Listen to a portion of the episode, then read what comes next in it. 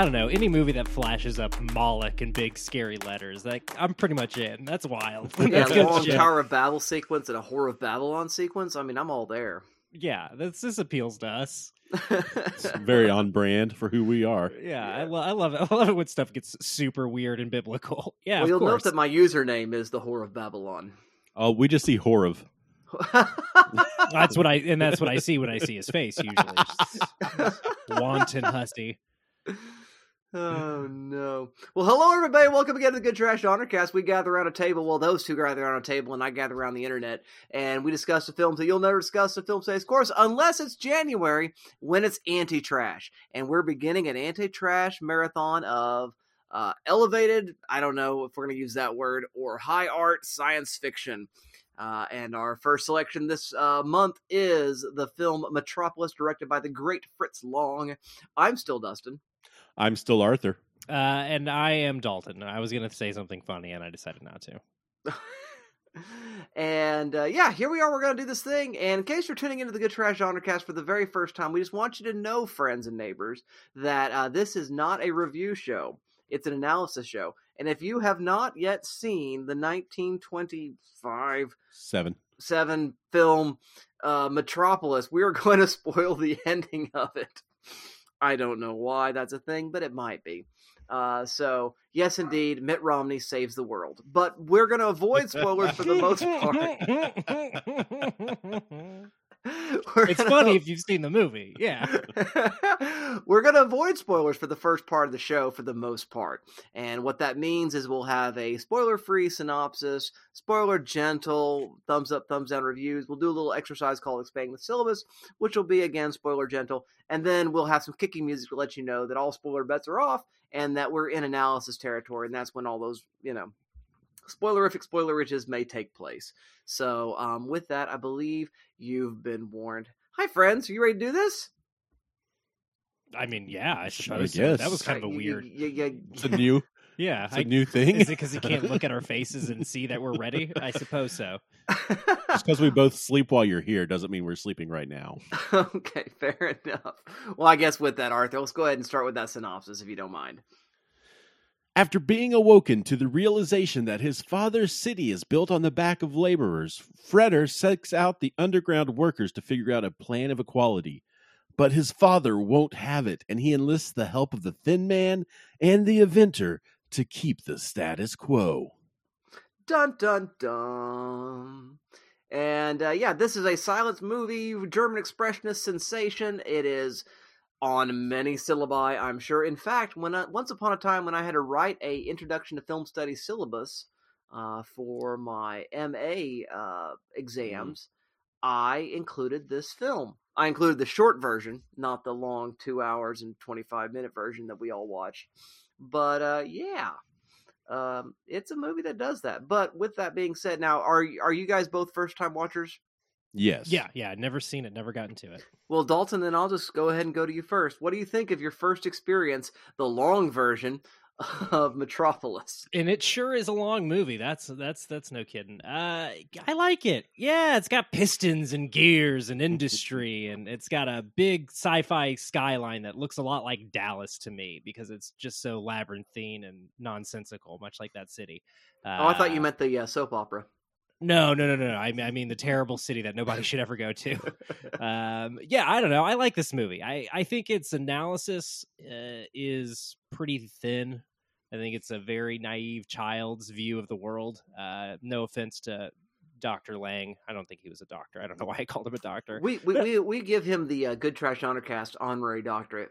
Are, are we okay? Yeah, since he's a titan of industry or titan of cinema, we can go ahead and do that. Uh, I don't know. I'm more interested in this book that his wife wrote. Uh, do you know about this? Him and uh, his wife Thea von Harbou.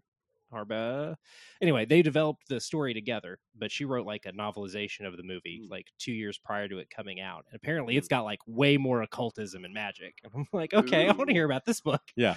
Uh, I don't know. I again, I, I think its its themes are interesting. I think its analysis of the world is even you know by a century ago standards pretty pretty thin and yeah I, obviously there are limits to what you can do in in the silent motion picture medium you know you can only say so much without any actual words but it does read to me like a a, a pretty unnuanced um, and naive view of the world. But I, I, I, appreciate what it's going for as far as you know its, its central meth- messaging about uh, the haves and the have-nots and uh, this sort of cycles of industry that uh, oppress people throughout history. Like I think all of that stuff's pretty compelling. I just I think its answers are a little meh, I don't know about that.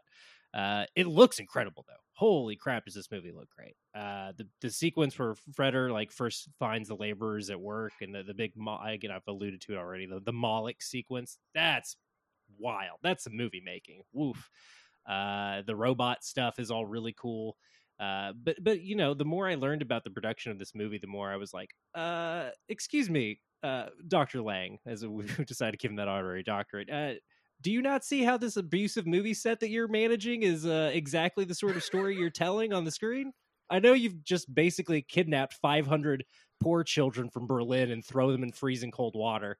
Uh, but but maybe you should consider this is exactly the movie you're saying what your movie says is bad. Real life imitating art moment, huh? Exactly. Uh, apparently the uh, the robot costume is just like a terrible death trap to wear. Uh, the actor uh, who is in it, she just got like absolutely beat to shit by the the robot suit, and she couldn't breathe in it. I mean, all, all the kinds of crap that you hear about a difficult movie production, it all happened on on this set. So you know it's weird to me that that le- learning that really did like throw a level of cognitive dissonance on the movie that like made its naivety even more frustrating for me. So i like a lot of things about it. I think it's probably important for historical reasons for us to talk about it and watch it. Like I, i'm glad that we were uh, that you know the movie going masses that we are i'm glad that the a full version or close to full version of this movie was discovered in 2008 right? That's the version we want the argentinian version I think in yes. 2010 there's an even more complete version uh, than the one we watched. I think yeah, like two years later they they had another another cut come out. But so I yes, uh, it's good that this long version exists. I think it's probably too long, and again, I, I, think a lot of movies have tried to say similar things and maybe done a better job of saying them. But it does have some incredible imagery. I mean, it the the the the wall of eyeballs. The come on, that's great what an image. Uh, there's just yeah, I, I, we could spend most of this episode just talking about all the cool stuff that's in this movie. So I will go ahead and leave my review there. All right. Well, thank you very much for that, Mr. Dalton Stewart. What do you say, Mr. Arthur Gordon? Um, I kind of echo Dalton. I think a lot of in a lot of ways. I, I mean, yeah, it's it's stunning to look at, right? I mean, from from the onset, you can tell why this movie is as visually influential as it is. Uh, there's that really cool matte painting of the workers going down in the elevator, mm. which is a really cool thing. I mean, there's just so many things in here that are you can see where the DNA is gone or uh, what it has inspired, obviously. Uh, and so I think that's you know really cool about it. Uh, it, it, it is too long. I, I think that. Uh, it, it's interesting. Dalton and I were talking about this off air, but a lot of the restored stuff that we do get uh, is mostly just some more uh, either establishing shots or a little bit of expository stuff that really doesn't add to the narrative. There are some narrative components that are added in a few places, but a lot of that footage is just more shots of people running from either different angles or just more running. Um, and so I don't know how necessary it is. Uh, so that being said, I, I think narratively this is just I think it speaks to what you're saying is that narratively it's just kind of flat. There's mm-hmm. not a lot of meat here with with what they set up as far as a premise and how far it takes to get where they're going with it, it, it just feels like pretty streamlined. Uh, I know on Letterboxd, I feel like this is a built self indulgent, but not in a look how good we are way. Uh, the anecdote is kind of that uh, Lang had gone to Hollywood and saw that filmmakers there were doing bigger, bold things in cinema and his idea was well we have to do a big movie. Mm. and this feels like we're going big just for the sake of going big. Which is arthur we talked a little bit about this off off the mic but that's kind of the critical reaction it got when it came out in the 1920s was i don't know if movies need to be this big. And as much as we lament where movies are at these days it, it's sort of weird that it is the same complaint. Everybody's like oh maybe just the people in a room talking to each other would be nice. Yeah uh, so all that being said, I, I, I like our cast. I think we got some good people. Look great on screen. The Thin Man looks really intimidating. Mm. Kind of looks like Boris Karloff, which is cool. Uh, the robot suit looks cool. Um, the the weird doctor inventor guy is creepy. Uh, he's cool. Um, yeah, all the sets. The guy who's like manually working a clock thing, Oh, that's rules. which I couldn't figure out what was. It was, It's cool. but he had to get those hands into those positions, and he couldn't be stopped. No, Uh, the machine will blow up if he so yeah, all that stuff's great. All that stuff's cool. I mean, this movie looks incredible. Uh, I can, I mean, you can see why it I think is so beloved for for that, and so that's cool. I mean, we there are a lot of movies that are held up as classics just because of the style and what they look like and what they did visually, and I think that's nothing to scoff at because I think this was a massive undertaking and it has paid off because it's arguably one of the most influential movies of all time. And so I'm glad we finally, yeah, I finally got to watch it. I'm glad we got to do it for the show. But uh, Dustin, I know it's not your first time. I know you have a shirt you were planning on wearing uh, to an in person recording. And so uh, let us know uh, what are your thoughts on Metropolis? I like Metropolis a lot, but I prefer by far the 115 minute version of this. Um, it was fun to watch again with all the little bits, and of course, they're decided grainy. The pieces that we recover uh, from um, the Argentine print that had the sort of full, uh, you know, hour and 20 some odd, or two hour and 20 some odd minute version of the film. But uh, it's got sort of the Citizen Kane problem. Lots of style, and a lot of substance. I mean, it's doing a lot of stuff and it's telling a lot of story here, but it, it's just a little bloated and a bit um, glacial in its pacing in places. And I do think that 115 minute version just cooks a little bit more. I don't know that this movie ever could be said to cook, but um, I think it rewards that sort of lo- uh, shorter runtime. I don't uh, know. I'm thinking, Dustin. I'm thinking of the faces of uh, all of the, the the rich guys. When their they, their faces go all lecherous when they meet Robot Maria. I don't. I don't know. This this, Yeah, I this mean, the- movie There are good bits. it cooks. It cooks sometimes. That's all I'm saying. Yeah, well, I mean, oh, fair enough, but it doesn't really move at a at a, at a speedy kind of pace. Mm. And so I think that's probably the issue there. Although some of Rotwang, the uh, the evil scientist's uh, motivations are sort of lost. you know. Yeah, that's his name. yeah, it is. It is. And I thought it was funny every time it showed up on screen. Sorry about that. But uh, for that being said, as we've already said, visual style wise, it works. It is a quintessential ex- ex- uh, example of German expressionism, that particular modernist style. And uh, for that, I think it really, really works. And uh, again, as in terms of plotting and just what the late 1920s could do in silent cinema, uh, you have to, you have to remember that in the early 30s, in the first introduction of sound film, they don't quite know what to do with sound, and they don't quite know how to sync up recording uh, the uh, the optical image alongside sound, and so the camera gets really locked down. The camera moves here, and in other uh, late twenties uh, silent film examples in ways that it won't move again for another ten or fifteen years.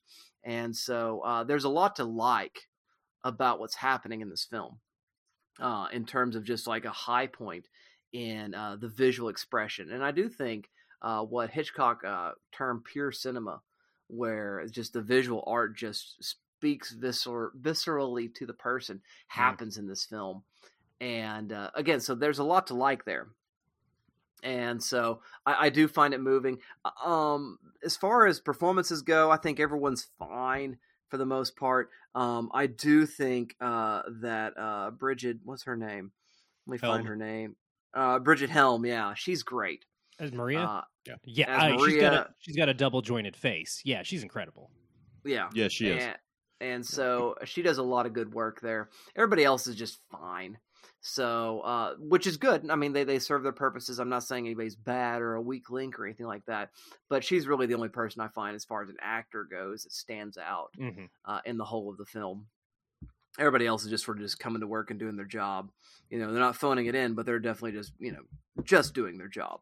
Yeah, I get So- what you're saying. Hers her her performance does kind of transcend some of the other ones. That's for sure. Yeah. Mm-hmm. So yeah, uh, I, I like a lot. I like the score, um, and uh, again the visual style, just the uh, the technological innovation of being able to integrate the mats and the various uh, pieces of moving cinema alongside mats throughout. Uh, it, it, it is incredible, and use of animation. Uh, that's also really, really a cutting edge stuff. So I mean, it's a special effects extravaganza Mhm. for 1927, and uh, really, I mean, uh, far ahead of even special effects stuff that we might see in something like King Kong in 1934. Uh, and so it's it's incredible in that sense. But uh, with the the version that we watched, a bit slow, and I think again it suffers from a Citizen Kane problem. Yes, slow. Yes, important. Or yes, uh, innovative. Yes, important. Yes, uh, foundational. Also, just a drag to watch, and I really felt that was the case uh, watching the long version uh, again uh, today for that. So that's my final verdict uh, as far as review goes at this point. So, with that, friends, you know our biases concerning this film. Let's move on to our little exercise that we like to call expanding the syllabus. Dalton, can you tell us what that's all about? well, Dustin, normally expanding the syllabus is where we uh, deliver on the promise of this show, uh, where we, we try to talk about the films you wouldn't discuss in a film studies course by uh, creating a fake course of some sort, where we uh, we say, hey, we would watch this movie and some other adjacent films and or uh, texts and uh, examine them. Th- through an academic lens, as you've already said, this is January. We're doing anti trash. These are movies you would talk about in a film studies course. So what sort of classes would you uh, teach Metropolis in, and uh, what what are some of the materials you would present alongside it? I, I guess is the question we'll be asking. Absolutely. I mean, I think that is exactly the question. And uh, with that in mind, I will go to you first, Arthur. What is your class looking like? Uh, I think I would use this in a module uh, in a class. Either it could be in classical Hollywood cinema when we're talking about filmmaking, um, or it could be in a formalist approach uh, thing. But I would talk about the close up um, because I think Maria is introduced with a great close up. Uh, it's it's that moment where she she walks in and Freder uh, sees her, and we get that kind of tight medium close up of her, uh, and we much like him kind of fall uh, head over heels for her in that first instance, uh, which I think speaks to the power of a good close up um, and how through editing uh, can inform us what we want to feel, what we need to understand, how we should react uh, to a moment. Uh, so this would just be kind of a study of the close up, and, and, so I've pulled a few pieces uh, to kind of uh, complement that. I think, and so the first one, uh, which we've talked about on the show before, an anti-trash marathon, is Stagecoach, and that introductory close up uh, that's swooping in on John Wayne, which is just such a great shot not only introducing us to that character, but also in a way introducing cinema to its new hero in John Wayne, uh, not only as stagecoach but also as A-list movie star. Uh, I think it shows the power uh, of that, the way that sweeps in and emphasizes that larger than life kind of breaking out of the screen moment uh, for him. I think that's a, a really powerful bit. Uh, next up is actually 2001 A Space Odyssey. And it is those tight close ups of Hal 9000. Yeah, baby. We'll talk more about Hal and the good camera work around him next week, potentially. Um, because it is just a static shot of a red light. But the way it's edited together and the conversations around it make it so unsettling and uneasy and terrifying in many ways. And the way Kubrick is able to frame that with that close up of that light uh, is just so powerful that speaks to the importance of good editing, the importance of good staging, uh, and characterization through dialogue uh, in a way, because mm-hmm. everything we understand about Hal is just through either the kind of static things he says without emotion or what his uh, shipmates are saying. But it is also like the most overtly emotional character in in that yeah. movie. Is, is the only character that talks about their emotions. Yeah, like directly. Pretty interesting yeah, stuff. That's cool. Maybe. Uh, but we'll come back to that, I'm sure. Yeah, I'm sure we will. Uh, and then the next one is the Passion of Jeanne d'Arc. Uh, we got to talk mm. about those uh, mm. those incredible close ups in the Passion of Joan of Arc and Carl T. H. Dreyer, uh, what he's doing there, and and the way that draws you in, and we can feel that empathy and that sympathy for that character and just the incredible performance there and the way that's framed uh, in those very tight close-ups to really just kind of wash over us and that really experiential element of cinema uh, through the close-up uh, and then finally i want to end with the silence of the lambs and i want to talk about those mm-hmm. few close-ups as uh, starling and lecter are talking and those back and forth discussions uh, and how uh, it puts us into the scene as audience member and puts us into the shoes of both of those characters in some uncomfortable ways at times, uh, and just the power of that. And I, I, I really think, you know, the the close up. It's kind of a punchline in some ways for people. You know, I'm ready for my close up, but uh, it's obviously one of the oldest tricks, uh, but it's also, uh, I think, maybe one of the more important tools uh, in a filmmaker's toolbox if if it's utilized well. And so that's what I would do. It would just be kind of a formalist approach to the close up, uh, and that's where I would come in with this. I think. Outstanding, outstanding. I like that very, very much. Thank you for that, Mr. Arthur Gordon. Mr. Dalton Stewart, what is your class looking like? Well, we're going to look about uh, key in on some of the, the, the, major themes of Metropolis, right? That This is obviously a film about inequality and wealth distribution. Uh, so we are going to look at the, the, the history of inequality in dystopian fiction. Uh, examine this this recurring trope that we get throughout examinations of the future uh, and maybe maybe figure out why this is such a common thing we think about when we think about where humanity is going to end up. Um, so we'd of course look at this film. Uh, we'd look at uh, 1984, both uh, the novel and and the, the uh, very good movie version. I, I, like it quite a bit. Jonathan Hurt. Uh, we'd look at Brazil, a film very much indebted to to 1984. Uh, we'd look at the comic book series Transmetropolitan uh, from Warren Ellis, a comic book series I like a lot. That's uh, I don't know, a little little edge lordy in the way that some of that late '90s, early aughts kind of auteurist comic book stuff can be. But I feel like by and large that it does a good job of being about something and not just you know being uh, edgy for its own sake. Uh, I also like the film Gattaca a lot. I think uh, it's not one we talk about very often because it is sort of a uh, uh, a 90s mid-level blockbuster but i think it's got a lot of interesting stuff we can play around with again the idea of genetic inequality uh, being very interesting and it allows us to talk about medical inequality. I, I think it's, really valuable stuff there. Uh, and finally a film that i need to catch up with uh, el hoyo uh, the platform uh, the netflix movie from spain about a, a super futuristic prison with a floating platform that delivers food to people and uh, again, a very on its face uh, d- deliberate metaphor or allegory for inequality. But a movie I've heard a lot about. Uh, it sounds gross as hell, which is part of why I haven't watched it. Uh, but I am interested in it. Uh, so again, those are some of the, the, the films we'd look at. But uh, we'd also look at some some writing from uh, you know um, oh god, what's the snow crash guy? What's his name? No, it's not important. Uh, oh, William Gibson. That's not Snow Crash, I don't think. William Gibson and some of the other, um, you know, early cyberpunk authors, though, uh, recently kind of got together. and were like, uh oh, did we were we too glum? Did we accidentally write the dystopia into existence? Existence? Uh, and I think that's an interesting question uh, that, that, science fiction authors uh, asked themselves recently. Um, there's apparently a, little quorum they had to get together to talk about uh, maybe writing new futures and less dystopian ones. Uh, I wish I could give you more details about that, but uh, something I only I, have said uh, all that I know, and some of what I've said, I'm not sure that I know. Uh, but anyway, I, I, think it is interesting that we always come back to this spot. We we look at the human condition as it is, and whether it's 1927 and, and the film Metropolis, or whether it's 2013 and Neil Blomkamp's Elysium we we cannot stop seeing the stratifications in our society and, and cannot stop wondering how much worse can this get before somebody says enough is enough before we agree as a group this is enough?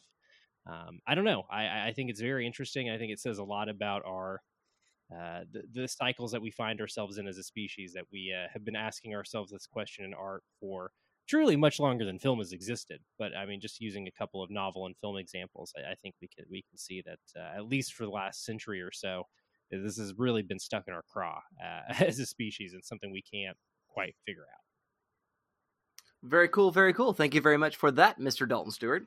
Uh, what I would do with this particular film is if I was teaching, I mean, there's a number of classes I could be teaching, but I would almost envision it more in a class on um, stylistic movements in cinema.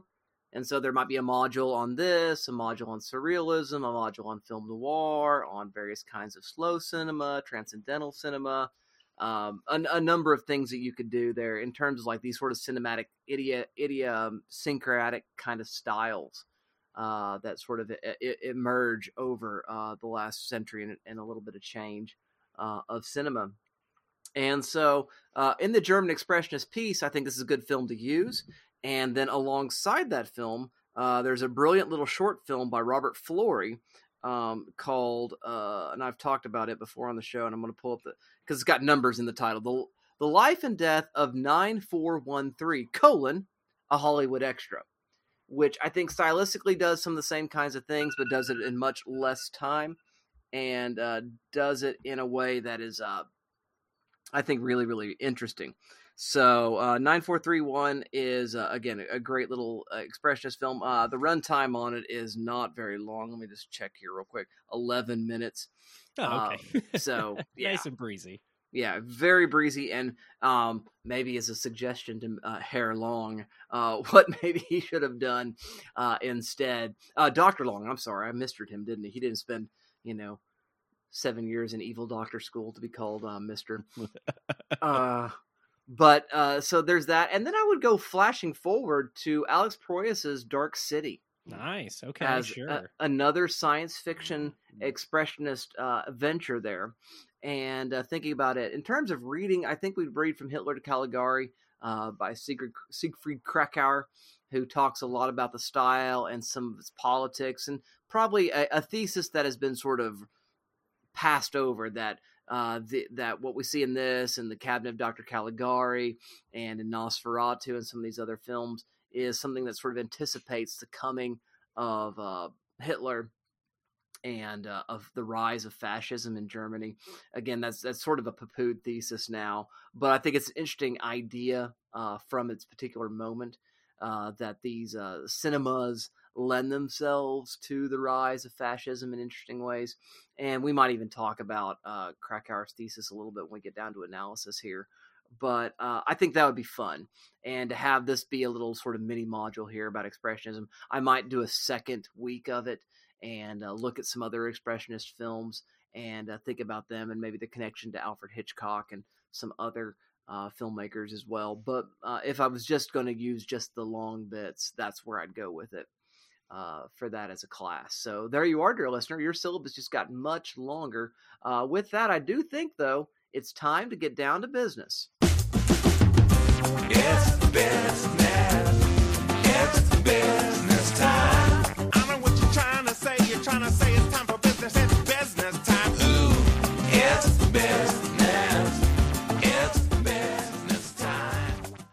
That's right, dear listener. And that business is, as always, analysis. Um, shall we talk about style and homages maybe first? Because I think this is a modernist film in expressionism, and yet we can see that this film is super influential and how often is pastiched, homaged, or parodied uh, in later works of uh, film. Uh, one of the things that I thought about first of all, which is sort of an obscure reference, is just a year or so later, Harold Lloyd's uh, got a film uh, called Safety Last, in which uh, famously he hangs from the clock. Yeah. Uh, and I just I thought a lot about that image and the image of fighting the uh, the arms of the clock there, and how almost immediately this film becomes super duper influential. Uh, the probably the most obvious and easy to recognize place of this sort of postmodern parody is the android itself, right? Uh, yeah. Which is C3PO mm-hmm. for days. Yeah. Um, I don't know. Uh, again, so half the fun in uh, doing that kind of postmodern homage thing is just identifying the bits. Did you guys see any other bits in this film that you felt were uh, being referenced and reused in other films that were? I mean that that's that skyline I, I, think is is so striking. Um, you know, we get a couple of establishing shots of mm-hmm. Metropolis, and and we see these these gargantuan highways and these these huge towers, uh, and it definitely makes you think about Blade Runner and, and all these other f- futuristic cityscapes that that would come to uh, define our popular culture. Yeah, I, I think. Uh, it's it's hard not to see the places where this this movie uh, has influenced uh, least uh, science fiction, but really a lot of genre movie making in general. Yeah, absolutely.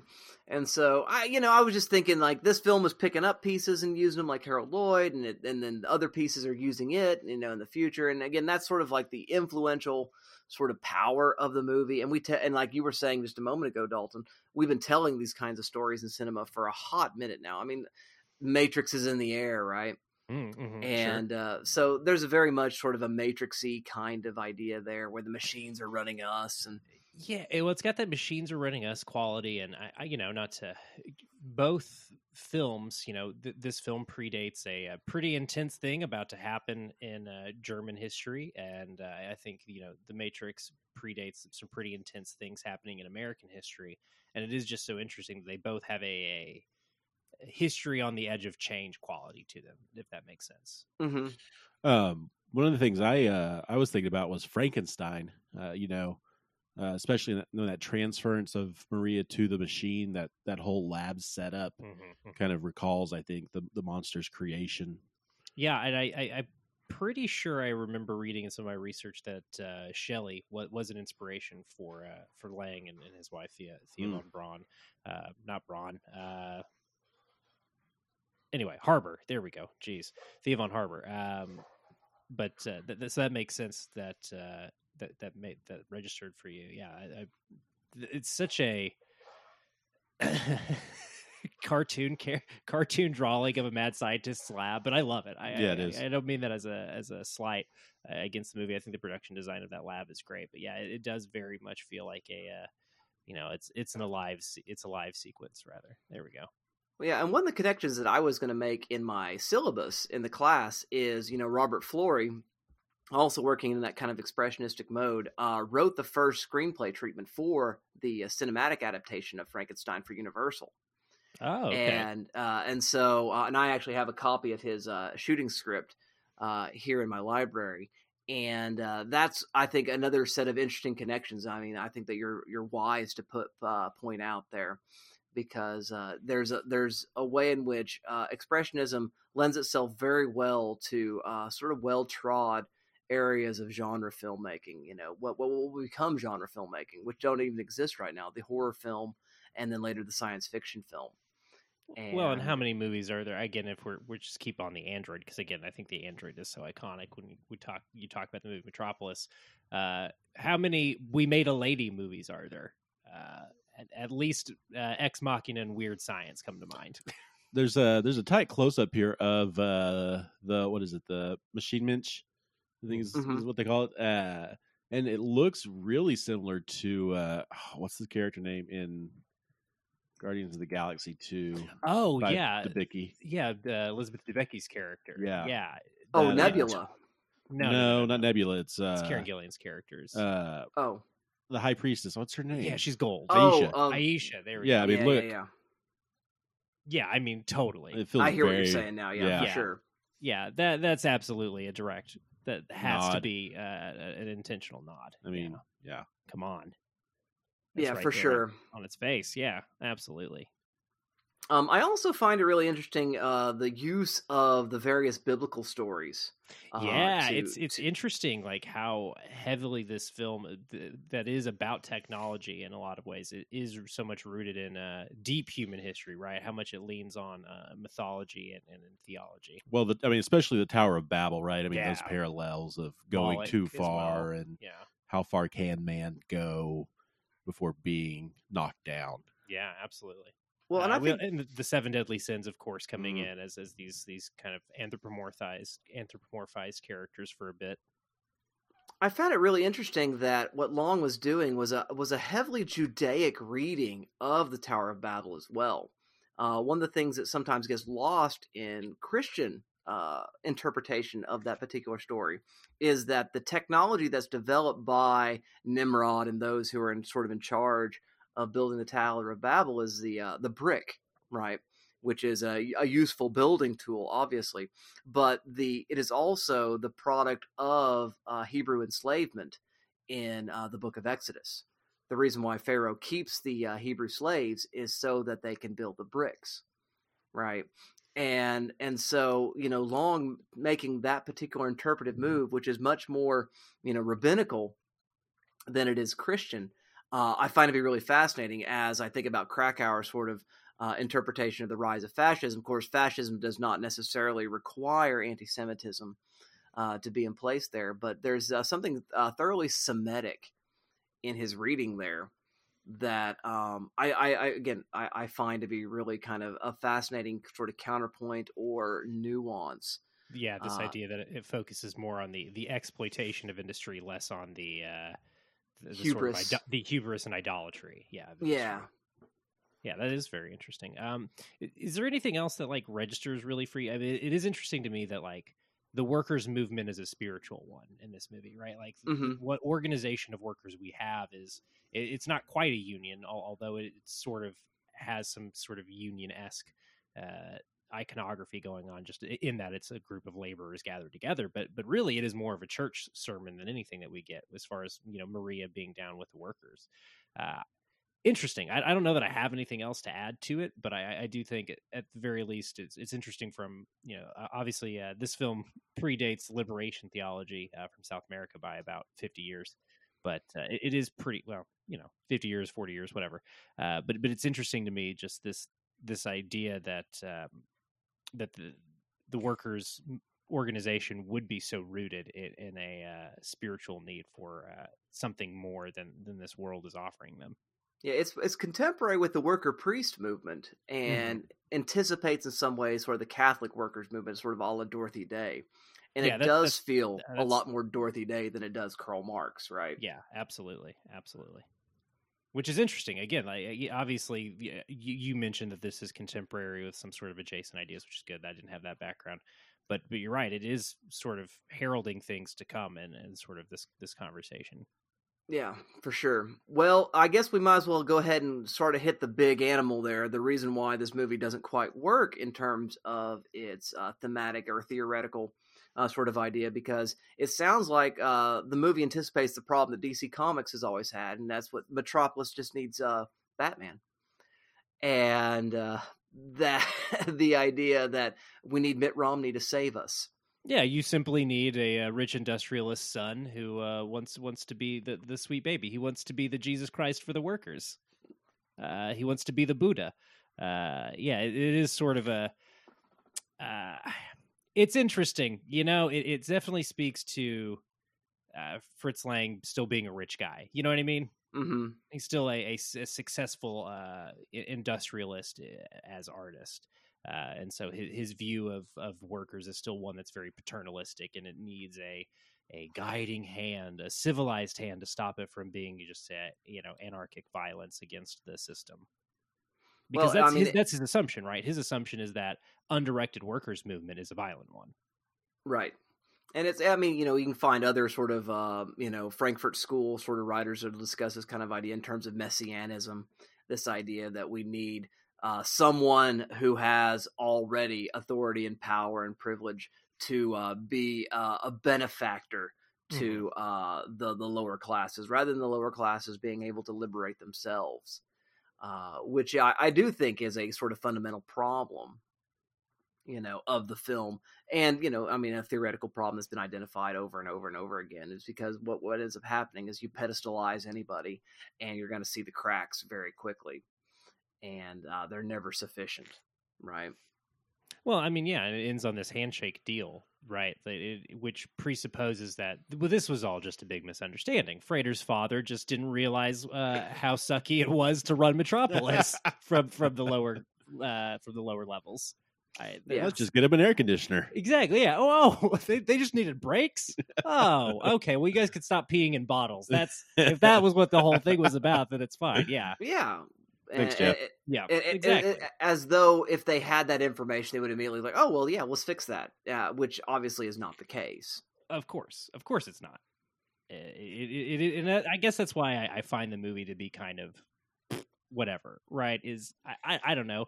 There were much more uh, in-depth analyses of economic conditions going on at the time, and you know, decades prior to this film coming out. Right? It's not, it's not like the ideas that this movie presented were new in 1927. Uh, they had been going on since at least the uh, the, the the notion that there was something amiss with the global economic systems had been around since at least the 1860s right it's, it wasn't a new idea um, and, and again the the economic systems that were in place to, to allow a film like metropolis to happen both like logistically and thematically those go back at least 500 years right so it's it's not you know karl marx is a con- not quite contemporary with this movie but even like pre-marxian I- ideologies like I don't know. I, I'm rambling a little bit, but it's it's all to say that I I just uh, I find the movie's analysis to be so thin because it just says, well, all you need was a nice rich guy. That's all you needed. What, what Right. there was a benevolent king. of course. Why didn't anybody think of that before? So I guess this does raise the question then a little bit because you know Kracauer is very very critical of this film and. Nosferatu and Cabinet of Dr. Caligari in the same kinds of ways. What's his Uh, beef with expressionism? Why does he think it leads to fascism? I- I- Well, and I- as quick a, you can as quickly as you can tell us. I'm sure it's a complicated answer. Well, it's a it's, it's desire for strong and authoritative kind of leadership, right? Mm, that okay. Cesare needs to have Caligari running his show, and that and that's in Doctor Caligari, and that the citizens of Metropolis they desperately need Freder and Freder's father to sort of rise up and be the one good leader. To, that we're going to well to use the Batman argument uh, that we need Caesar to take those emergency powers uh, Mhm. to get us out of this crisis. And I, I do think, to, to, I mean, there's a reason why uh, Kracauer arrived at that conclusion. I mean, obviously, Hitler did happen.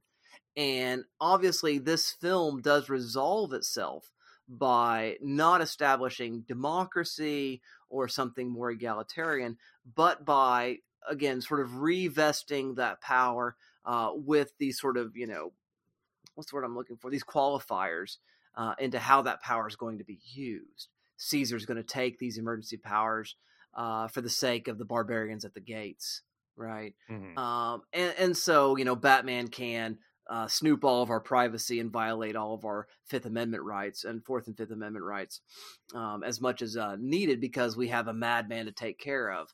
And so we have this sort of crisis in terms of humanization for labor. And uh, so, what we need is someone who's going to be in charge of the laborers to say, okay, I will set fair things down. That way, you can all do your jobs and fill my pockets in a way that's a little more humanizing uh, than once it was. And so, there's there's a ghost of what Kracauer seems to suggest there. I think uh, with the film is that you know they are sort of uh, it is a film that seems to long for strong leadership rather than egalitarian democracy. Is that is that you guys' sense as well? Yeah, I mean, I'd say that it's a fair read.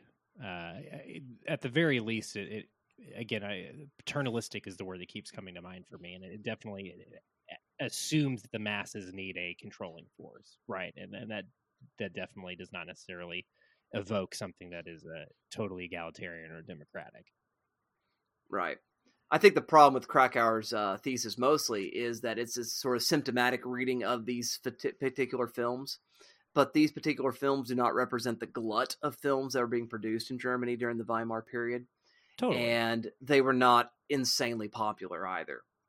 Well, it's it's like when we uh, we talk about, and I, again, we're I know we've already name checked the Matrix on this episode, but it's when we like when we talk about 1999 in film, right? As this like this heralding moment of of something around the corner. It's like, yeah, there's also that's that's also us like reading the tea leaves in retrospect a little bit, right? Because there's plenty Mhm. of shit in 1999 that's just standard Hollywood fare.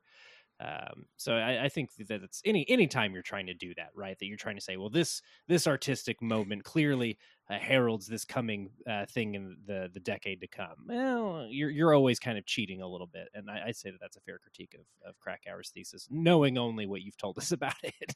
Right. Well, I would say that the 1999 argument actually holds more water because it's using films like Office Space and The Matrix and uh, American Beauty and uh, films that a lot of people saw, as opposed to, I mean, you could say you, if you were making that argument using like Guy Maddin films, that's that's sort of the equivalent to what Kracauer's doing. He's he's not looking at blockbusters. He's looking at these sort of small um, artistic films that are again well lauded and well recognized. I think overall, but not really overwhelmingly popular. Well, and that's the thing that's. Oh, go ahead. Sorry. Go, I mean, and, and so the difference is that there are definitely artistic uh, uh, sort of gestures that are made in a movie like The Matrix, but it's still popcorn fare. Yeah, Mhm. totally.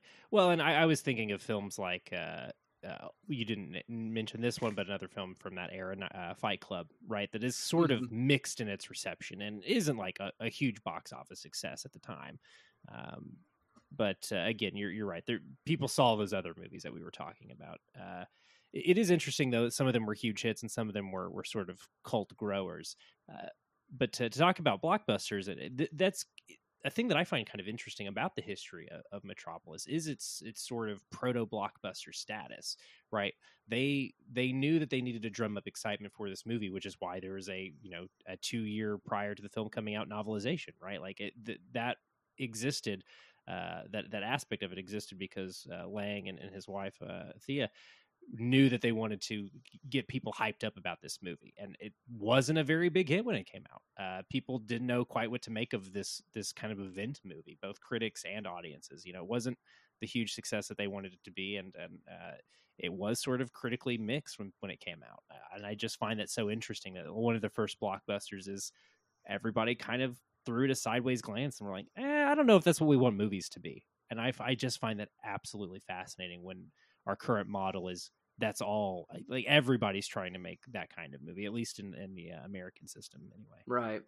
Well and the problem i think again that kracauer has uh, of those films i think metropolis is probably the most popular one and it relies much more heavily on caligari and dr mabuse and uh, some of the uh, and some of these other films that are really much less seen and continue mm. to hmm. be much less seen uh, Mabuse and Der Golem especially.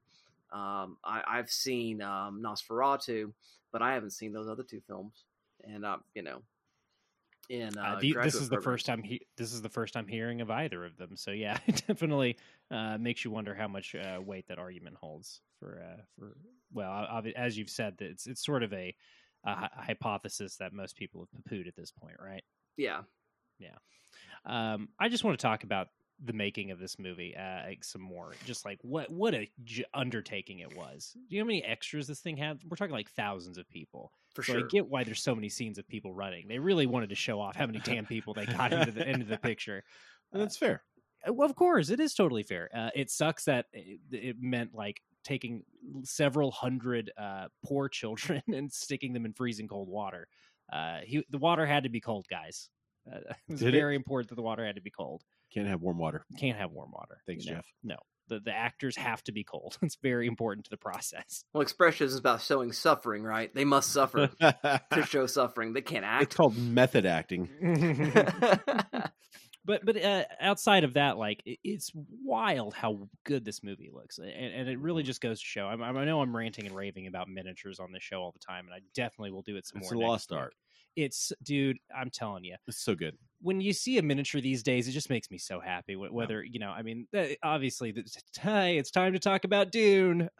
Man, those models are so mm. cool. That that movie just looks incredible, and you know, Denis is helping keep the art of movie miniatures alive between that and Blade Runner. I mean, obviously, there's other productions mm. over the last couple of years that have used them, but he just used that. That was the special effect you had that yeah. you had to use that special effect because you couldn't make a cityscape in a computer, so you had to build one. Uh, and it turns out uh, physical items age better than polygons; they just do. Yeah. Um, and and and to see these skylines, it just makes you think like, wow, we really like even early on in movies, we were able to pull off some just like truly jaw dropping stuff. Yeah, yeah. It, it, really does make you marvel at the the magic trick that is making a movie. Uh, th- this film is just like full of imagery that is I, I can't imagine trying to them trying to do it a hundred years ago. It just makes me go, huh, a little bit.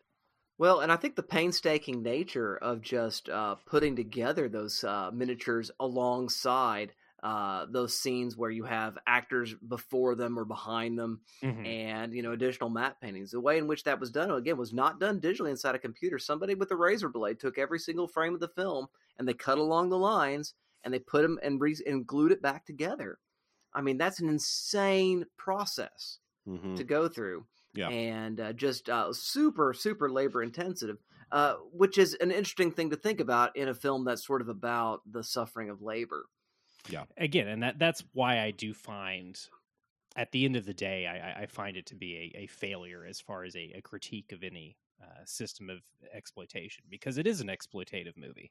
Uh, it, it's a movie that exploited its actors and, and treated them like shit. And uh, the fact that Fritz Lang can't see the delineation between what he's doing to his workplace uh, because he's an artiste and like what is going on in the text of Metropolis, like the fact that he either can't see that or saw it and chose to just ignore it makes him a bad person?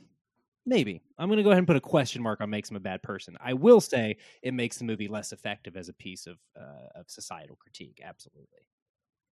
I'm i'm sure lang thought that um, by getting the message out there um, he was uh, breaking a few eggs to make an omelet Mm-hmm. And that Yeah. not that all what all of these great men of history like to say about themselves. right Yeah, that's that's sort of where I come down on it. I, I again, I, I appreciate everything that we have here, but as you say, it is it is exploitative at the end of the day. Not not all just I mean, truly, motion pictures in general uh, can be an exploitative business and industry.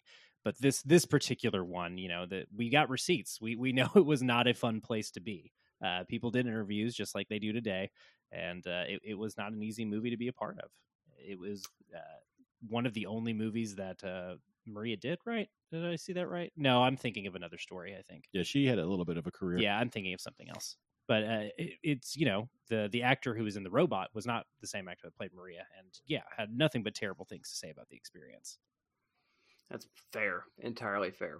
Well, I think with that, we probably are at a good place here where we can probably render a verdict on this film uh, as to whether or not it is uh, lauded as it should be, or does it actually belong in the trash? Shelf or trash is our choice. I go to you first, Arthur. What do you say about Metropolis? Well, I'm not going to tell you to trash Metropolis. That seems absurd. Uh, but I am going to tell you to shelf the short version. fair, okay. All right. Well, what do you say, Dalton? Yeah, I, I what am I going to do? Tell you to trash a movie that we thought was lost to history for a little bit? Yeah, I simply cannot do that. I will say it belongs on the shelf of a library. You don't need to own this movie. You should probably catch up with it at some point in your life if you consider yourself a cinephile, um, or, or even just an appreciator of science fiction. Right? You don't necessarily don't even necessarily need to be a film head for this one. Uh, you should catch up with it. But yeah, I, this is not a, a mandatory part of uh, a casuals collection. This is this is a piece of uh, history, a piece of academia. It, it's you know it, it's places on things like the Criterion Channel or a Kanopy, right? Like it it belongs in a, a catalog. It belongs in an archive. You don't have to own this movie. I mean, that's exactly what I was going to say as well, Dalton. Is that absolutely you should not shelf this film, but you it, it's ubiquitous. You can find it everywhere, and uh, it's easily streamable. And that's exactly how you should go ahead and consume this piece of media. And I would suggest for most uh, listeners, if you're listening to a movie podcast, you're you're into movies at this Yeah. point. So this is a movie that's worth catching, um, but don't buy it in order to do so. I mean, if you're an instructor and you know you've got need or whatever for that, that might be a slightly different story. But for uh, the standard sort of movie podcast uh, listener, I would say this is definitely not a shelfer. Uh, it's definitely a streamer. Hey Dustin, So- I, I want to throw something at you real quick as we're Yes, wrapping. Uh, just because I'll, I'll- regret it if I don't bring it up. I think one thing that's interesting. I don't know if uh, either of you have any any uh, thoughts on this. I just think it's an interesting aspect of the film. Uh, something that I, I think its critique does get right is uh, the, the hijacking of revolutionary movements by the elite, which uh, I think is re- a really fascinating subplot in this. That Freder's father uh, gets Maria. You know, we, we didn't really get much into the fact that the robot is turned into a Maria doppelganger, uh, who's sent back into the the bowels of Metropolis to sow seeds of discontent. But pretty interesting stuff. Like that. That's a moment where I, I find the the critique of this film to be really well well observed. Uh, it's it's pretty smart and ahead of its time in that regard for me. Oh, well, I think so, um, and I think also this idea that what the uh, evil Maria is saying is a, a a bit less pragmatic, right? It, it, it's much more throwing a monkey wrench in things instead of just simply protesting, perhaps striking. I think striking seems almost to be a, a bridge too far uh, in you know the proto Maria or real life biological Maria Mm-hmm. in her mind. And so the methodologies are like, well, that's not yes, things are bad, but let's let's be practical here. People got to make money and uh, let's not go too far. And so part of what that uh, co-option and hijacking of those movements is about is about mediating the level of uh, dissent well, the mediating dissent. mediating it, but also ratcheting it up sometimes, right? Ratcheting it up into violent dissent so Mm-hmm. that the powers that be are justified in having a violent response. Well, that yeah, exactly. So evil Maria does the bad thing, right? Yeah. And the bad thing is going to just result in awful crackdown. So we obviously we can't do what evil Maria suggests, right? It is. It's again. It's it's a. That's one of the more nuanced uh, ideas that the film presents that makes me go, okay, this, this is some pretty good stuff going on here. Mm-hmm. Anyway, I just wanted to make sure we got to that. Uh, is there anything? el- You know what, Dustin? I'm going to let you do this. If people have more thoughts on, on this film, it's a dense movie. There's a lot we could have talked about that we probably didn't get to. How can people get in touch with us to keep the conversation going? I mean, an easy and quick way, if you happen to already live there on the world of the Twitter, and we all understand that it is a scary, scary purgatorial place in which you may not want to reside. But you can find us at Good Trash Media there. You can also send us long form feedback at Good goodtrashmedia uh, at gmail.com. Uh, Actually, fin- I believe that's uh, good trash genrecast at gmail.com, Oh. if I'm not mistaken. Yeah, we've we've got the podcast name on the uh, the old email address. Oh, there you go. Well, good trash genrecast at gmail.com. Thank you for that correction. And then um, you can also find us at, we have a Patreon as well, which is, uh, what is that at Patreon? Good That's Trash- patreon.com forward slash GTM. GTM. See, I don't, that's why I don't do this because I don't actually know what those uh, addresses are. Yeah, But- see, it's a harder job than I get credit for. It's all I'm saying. I'm so proud of you. Uh, um, with that, I think we're going to do another movie in this marathon, Arthur. What is that going to be? Uh, I think we'll do one more, and I think that uh, next week uh, we're gonna journey into space to experience the dawn of man as we fly away with 2001: A Space Odyssey. I'm sorry, Arthur. I simply can't pod that. oh no! Oh no! He's turning Open the red. pod bay doors. No, we simply won't be opening any doors. all right, well, you keep watching. We'll keep talking. We'll see you all next time. I'm